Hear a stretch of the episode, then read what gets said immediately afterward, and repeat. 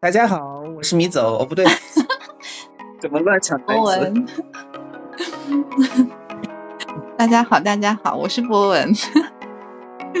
大家好，我是米走。对你今天要录播客，要采访我。对，来吧，我们我我先直接抛出第一个问题：全宇宙你最喜欢的第一个人是谁？什么？怎么问题还变了？全宇宙最喜欢的第一个人又是怎么回事？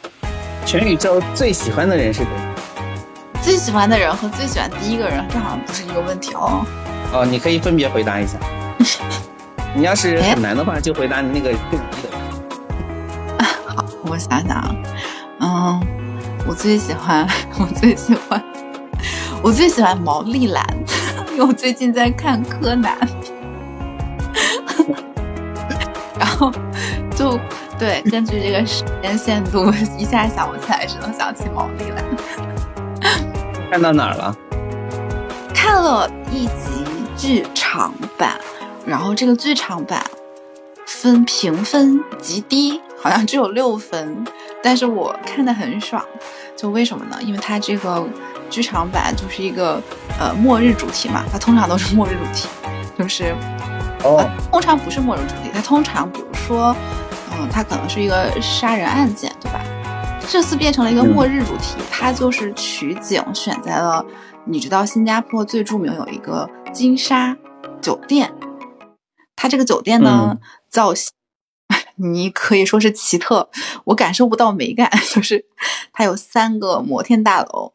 呃，这个就是一二三这样并排平行的站着，在这个三个摩天大楼顶上呢，有一艘像船一样造型的一个建筑，就造成了一个船，然后上头是一个无边泳池，大概是这个样子啊。这是新加坡的地标。然后呢，这个电影取你看过哈，嗯，然后呢，它这个电影取景都是在新加坡，非常是不是开车进了那个泳池？嗯，开这个泳池就像泰坦尼克号一样，从高空坠落到了海里，剧情十分的，你懂？What？就是对，就是柯南往往都这个是违反各种。这个是比较新的剧场版吗？嗯，也不是最新的，反正相对比较新，最新的。然后，嗯呃，然后对我来说，为什么看的很爽呢？因为我去过这个地方，然后它取景了很多哦，我走过。然后他那个，因为我当时在新加坡去的时候是呃晚上，然后呢，他正好取景的地方有白天和晚上。他白天取景的那个地方是我逛过的商场，他晚上取景的地方是我走过的小夜路。我当时一个人走夜路，我还有点害怕，那个心情简直就是跟那个电影里那个氛围是一模一样的。然后就有那个有这种叫什么场场园地缘的感觉。我不知道看剧的时候会不会有，如果它取景在你很熟悉的地方，你是会有的哈。对，虽然说我我没有直很直接的经验，但是我有时候会看到，比如说我去过那个斯特拉斯堡，然后有部那个动漫应该是叫《白色相簿》，但是我我我没有看过，只不过是我听说它的取景在斯特拉斯堡，我就看到很多那种照片是这种，它背景是以斯特拉斯堡的那个真真人照片，然后配了一张动漫是一样的照片哦。所以这个我就看了这个剧场版，然后 看的很爽，就是因为我拍的跟其他部它技术性好很多，它有很多呃比较专业大片级的运镜，然后嗯还有音乐啊各方面都水准是我觉得目最近的剧场版里比较高的了。就剧情剧情就很很好莱坞，怎么好？哦，剧场版应该都挺好莱坞的。对他们就是往好三号往好莱坞那个方向去走了。这一集原子有出现吗？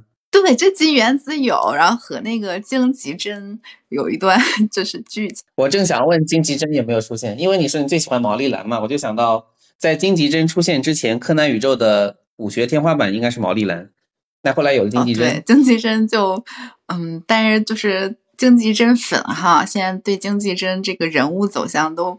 比较风评差评，因为就最开始真出现的时候，其实是呃蛮有性格的，和现在不太一样。现在就整个一个大家说脸红脖子，光绪男，对，就对成了好莱坞式的硬汉武打男了。对，在电影里面逐渐工具化。对，然后那个其实小兰也是，就是小兰最开始刚出现的时候，其实特别有性格，真实的一面。但你会发现，嗯，最近好像往工具人和什么没有性格这个方向走了。嗯嗯，好，这个播客变成了吐槽柯南。anyway，还是返回这次的播客主题吧，在我们一段慌乱的猛操作下，正式开始一下，呃，这个我们第一次播客的一个开场白吧。正式自我介绍吗就？是我，嗯，是自我介绍，我是李走，然后我是播客随机鸭的主播。随机鸭是之前我和珍珍一起主持的，应该有很多朋友，对我的朋友们 听过。对，然后这一播客是重新开始的，嗯，可能跟之前稍微有一丢不一样，稍微可可能之前就是相对真的比较随机和发散，那这一次就就可能聊的话题会更 focus 在一些啊、学术和技术领域。我叫博文，是是是米走请来的呃呃嘉宾，郭读的硕士和博士，然后现在是在做核天体方向的博士，快毕业了，然后可能可以在这个专业的领域呃稍微给大家科普科普一下。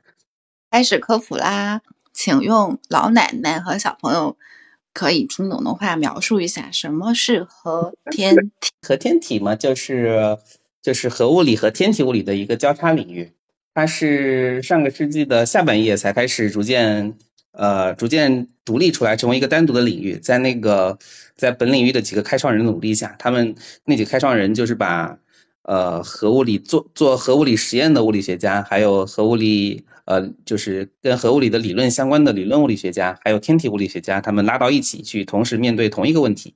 就是那些发生在天体里面的核反应，它对天体有什么影响，而天体这个环境又对核反应有什么影响？这这二者会交互影响。然后因为他们的这个成功的把这帮人拉在一起的这种工作，所以他们就获得了几个诺贝尔奖吧。那我就随机的开始发问了，随机来吧，对，随机呀。随机于 你刚才介绍了核天体是比较标准的从学术方面的科普，那从你个人的角度，你会觉得你在研究什么？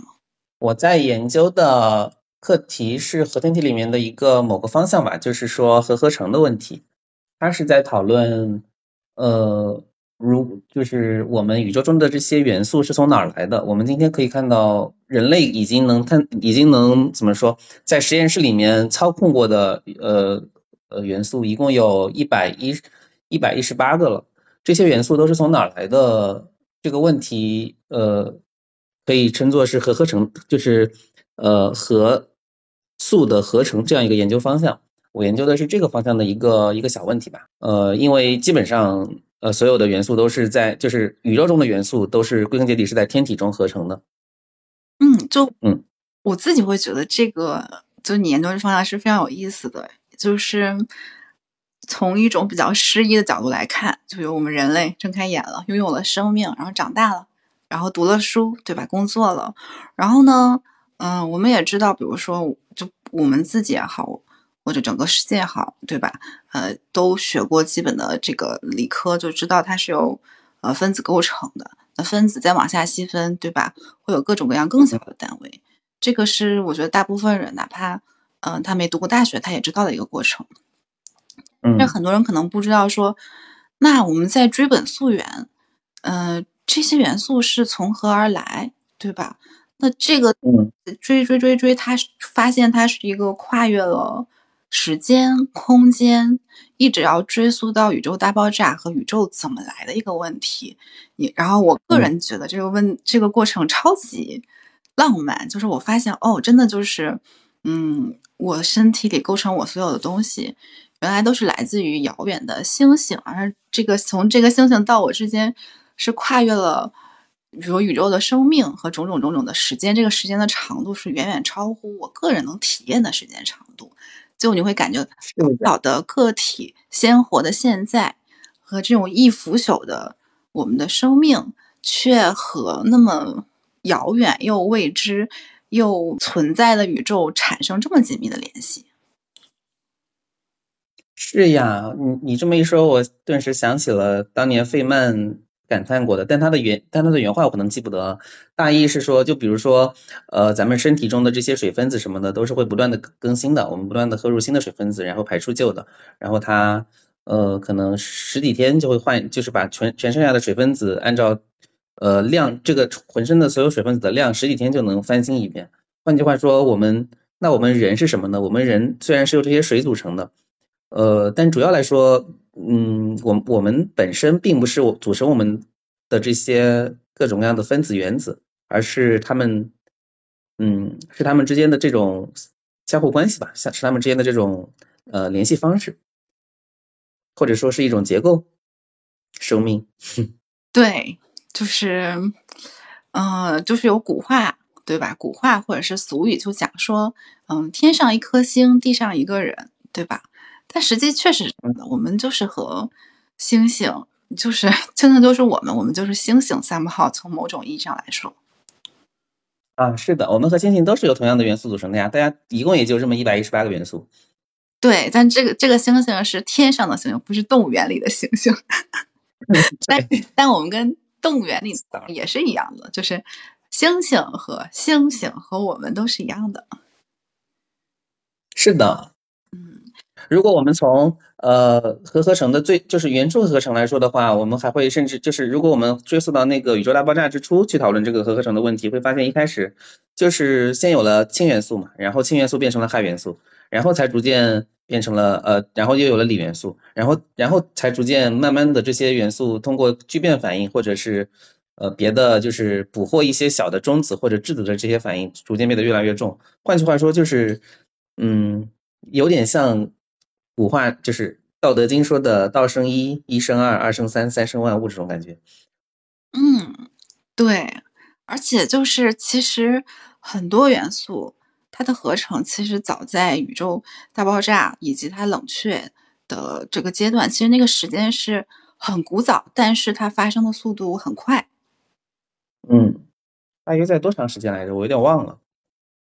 嗯，反正就是就是很快的一个。一个时间，可能宇宙大爆炸完，然后呃多少秒什么形成了，然后几分钟之后，对，啊，对我我知道它一定是秒或者分钟量级，但我但我有点不确定具体数字。对，然后又呃，就据我们现在的这个科学水准，我们探测宇宙是一百三十八亿年前，就在一百三十八亿年前宇宙大爆炸，然后在很短的时间，所有的元素都合成形成了，形成了之后呢，其实呃这中间可能并没有经历。太多的变化，但是我不知道这个准不准确。然后只是说这些元素通过漫长的时间，嗯，和种种种种，最后变成了变成了我们现在这个样子。就从从元素的角度来看吧，嗯，因为我觉得它这个时间跨度非常之久，就有点反我之前的一个直觉吧。就是如果在我没看。啊，这方面知识科普的情况下，我可能会觉得这是不是一个循序渐进的一个过程？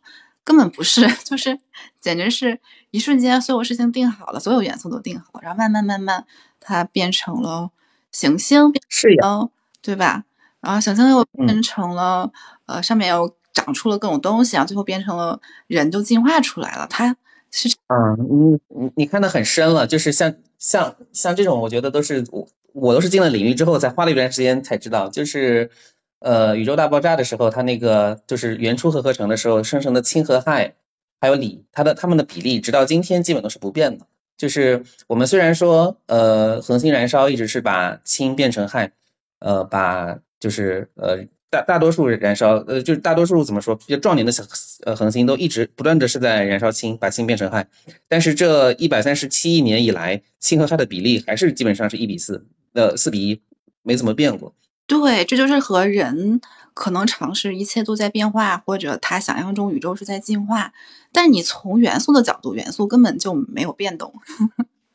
嗯。对吧？还是有一点点变动的，就是它仅仅是它这极小极小的 fraction，极小极小的这个份额，有有有这么四比一，这个这个数字是没有变的。但是你如果精确到，比方说小数点后第三位，它可能会稍微有点变化。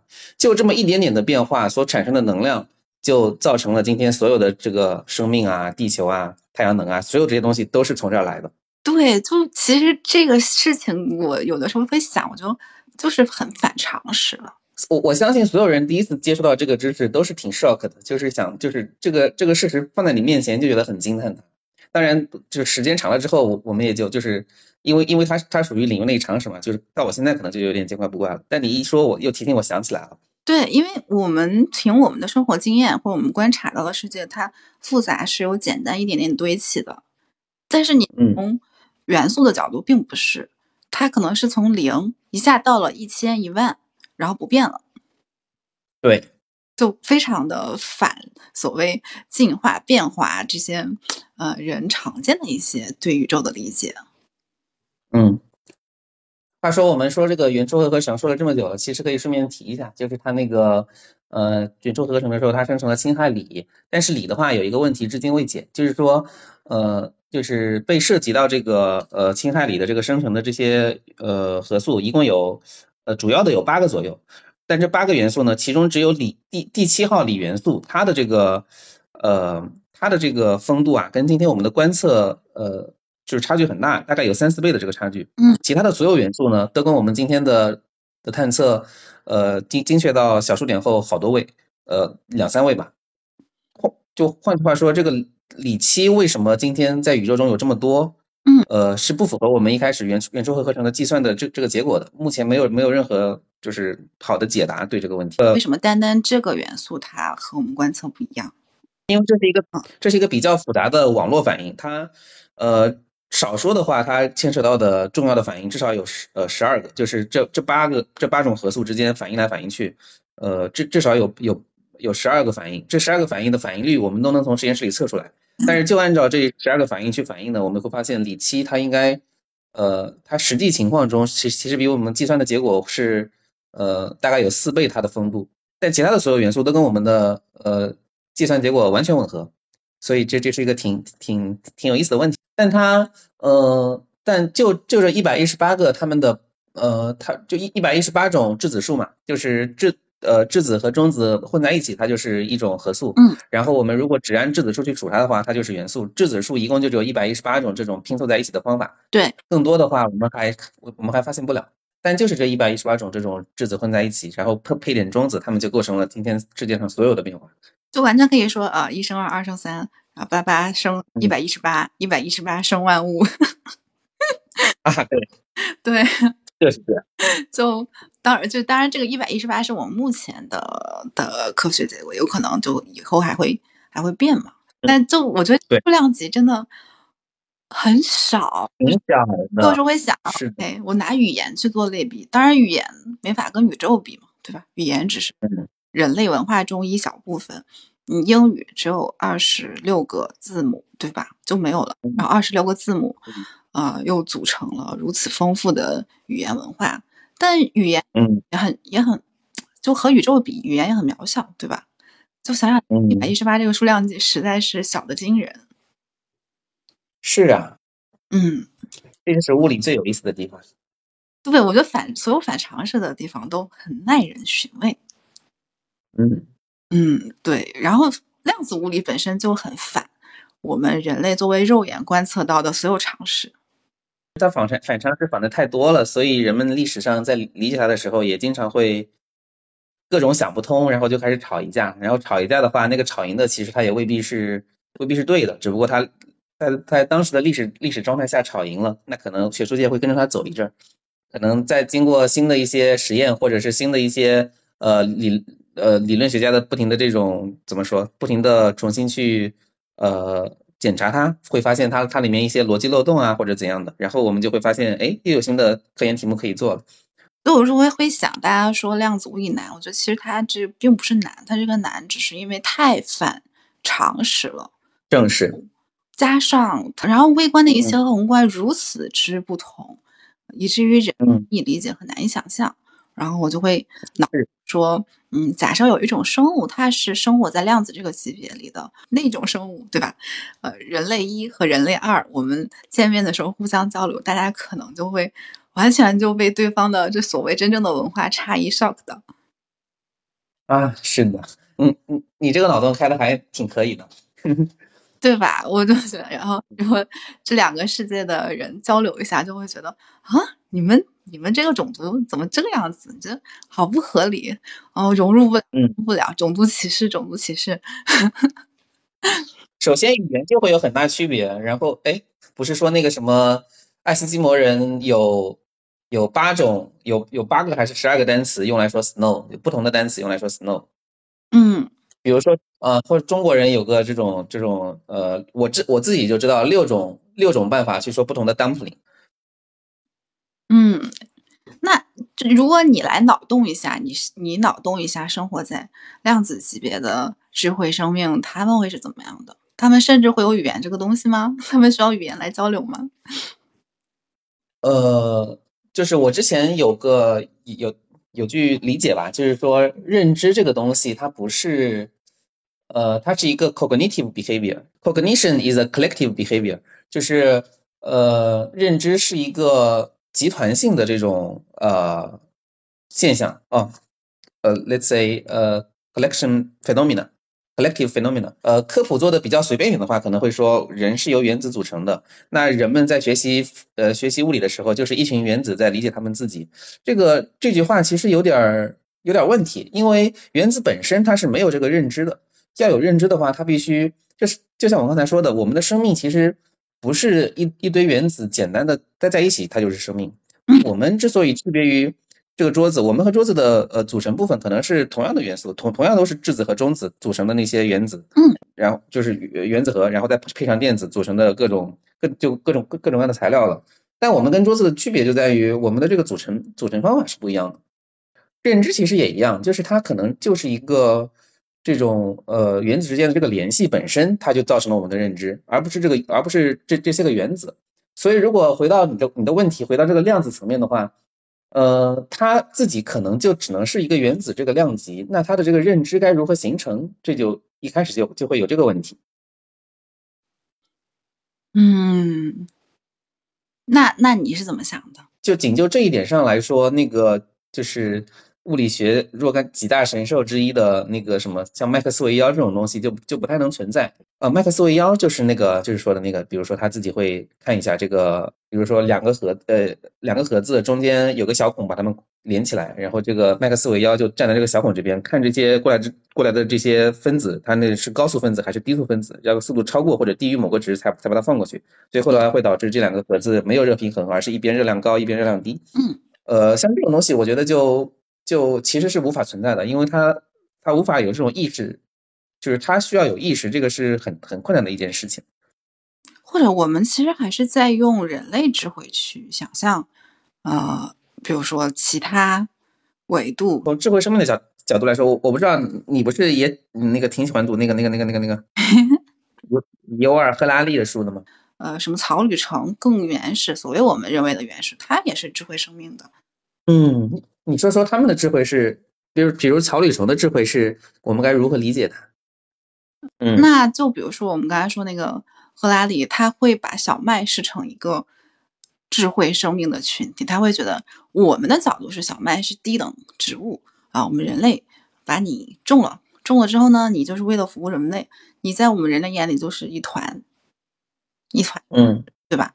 他会觉得嗯，麦作为一个物种，它为了嗯进化为了生存，somehow 它俘获了人类，人类呢就把嗯。它的物种散播了整个地球，大家都大面积的种植，然后小麦给它浇水，给它施肥，给它各种嗯。基因编纂，让整个这个物种的超过了它当时在呃人类可能没有选择小麦，选选择小麦没有选择其他的它的兄弟姐妹，它的同类嗯早就在历史上灭亡了，但是现在小嗯是它的同类中佼佼者，在地球上活得好的不行。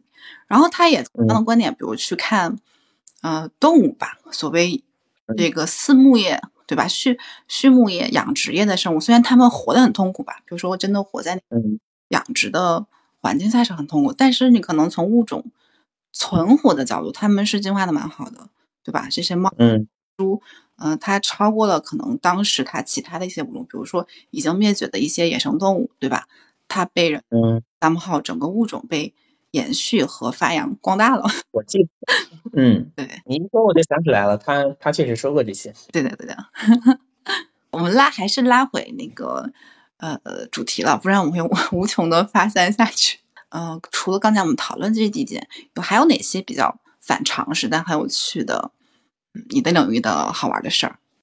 反常识的，对，其实相对论也也挺反常识的。在诞生之初的时候，人们理解相对论和理解量子力学都挺困难的，但是到今天，其实人们理解相对论已经没啥困难了，就是剩下有困难的都在量子力学里。你刚刚说了那个相对论嘛，那我就问你一个问题，就是也爱因斯坦说的，然后这句话的那个，嗯，呃，我不知道他原文说的是英文还是说什么什么语言，对吧？我也不知道，但是他这个英文是说，Does that mean the moon is not there when I'm not looking at it？就是难道就是说我不看月亮的时候，月亮就不存在吗？那你你是怎么想的？嗯，因为这个这个问题有点儿讲深了，可以讲的非常深。那你由浅入深好了。我完全同意爱因斯坦，就是说我不观测，太阳、月亮也在那儿。就你可以用，比如说，嗯，高中生可以理解的方式来讲讲这个事情。我记得我上高中的时候谈到量子现象，基本上，呃，就其实不只是高中生了，我们后续呃要讨论量子现象跟经典现象的这个区别。总归是要回到双缝干涉实验的，嗯，就是说，呃，我们如果是波，呃，比如说是光波，它在它通过两两个两条缝的时候，在最后的那个挡板上是会留下干涉衍射图样的，嗯，干涉或者衍射的图样，嗯，但如果我们打的是电子，它一样是会产生这种图样的，嗯，这就这就第一次，呃，算是揭示了，嗯。我们的经典，我们的不是经典，我们的呃实体粒子，就是有质量的这些粒子，它们有用一一大群粒子去做这个，呃，去去我们去观察它的行为的时候，会发现它依然是具有波动性的，就是大家都具有波粒二象性，粒子也有波粒二象性，就因正因为它有波的特性，所以才会有了所谓量子力学，才会有了波动方程，也就是薛定谔方程。嗯，这个这个问题里面最最呃。最最怎么说？最最最最最最呃反常的一点在于，如果我们不去在那两个双缝上放小探测器，去去观测我们每一个电子是从左边这个探测器过去，还是从右边那个探测器过去的话，呃，它就会产生这个干涉图样。如果我们关掉 A，就是就是把那个双缝 A 和 B，如果关掉其中一个一个。一个孔，它打打在后面应该是没有，就是没有这个干涉现象的。如果关掉 B，它也是。但如果 A、B 同时打开呢，它就有了。那如果呃，我只把我我我关掉 A 打一半，关掉 B 再打一半，它放在后面依然不会有有干涉图样。嗯，反常反常的点就就在这个地方，就是说，呃，我我们打电子的时候，依然也是一颗一颗打的，就是我们不会。呃，我就是一开始的时候，人们会以为是因为这些电子电子相互挤压，所以才在后面产生的这些干涉图样。但是后来我们实验做精细一点，电子一颗一颗的打，保证它们电子之间不会有这种相互作用，它依然在后面会有相互呃会有干涉图样。这个这个就是很神奇了。就换句话说，就感觉似乎是一个电子，它同时穿过了 A 和 B 这两个门，嗯，它才能在后面形成这种干涉图样。对，就是我我第一次读的时候也觉得非常的震撼，就是嗯。如此简单的一个实验，但是后面这个，嗯，就是把人迷到，把人绕到云里雾里，完全搞不清楚，而且现在搞了几十年也没有搞清楚。哥本哈根学派是怎么解释这个问题的呢？因为他们说测量是一个特殊的事情，测量是一个神奇的事情，会让波函数他说这个会引会引起后面一系列的问题，比如说测量是否代表着心智，是否代表着人的意识。我我刚刚说半天的。双缝实验，双缝干涉实验，就是为了解释为什么测量不带，为什么测量没什么稀奇的，测量本身也应也应该是符合量子力学，就是波动方程。这个很有意思，很有意思，很有意思。朋友们，这期播客到这里就结束啦。这是一档还没想清楚的播客节目，一切的初衷就是我觉得和朋友们的聊天都非常有趣而珍贵，于是就用播客的方式记录下来。名字叫做嗯嗯啊，是因为我在剪辑的时候发现我们在说话的时候都很喜欢嗯啊，而我呢也没有刻意剪辑掉。如同我们的名字一样，一切都很真实、随意、快乐而漫不经心。也希望听这档播客的你能感受到我们的开心哦。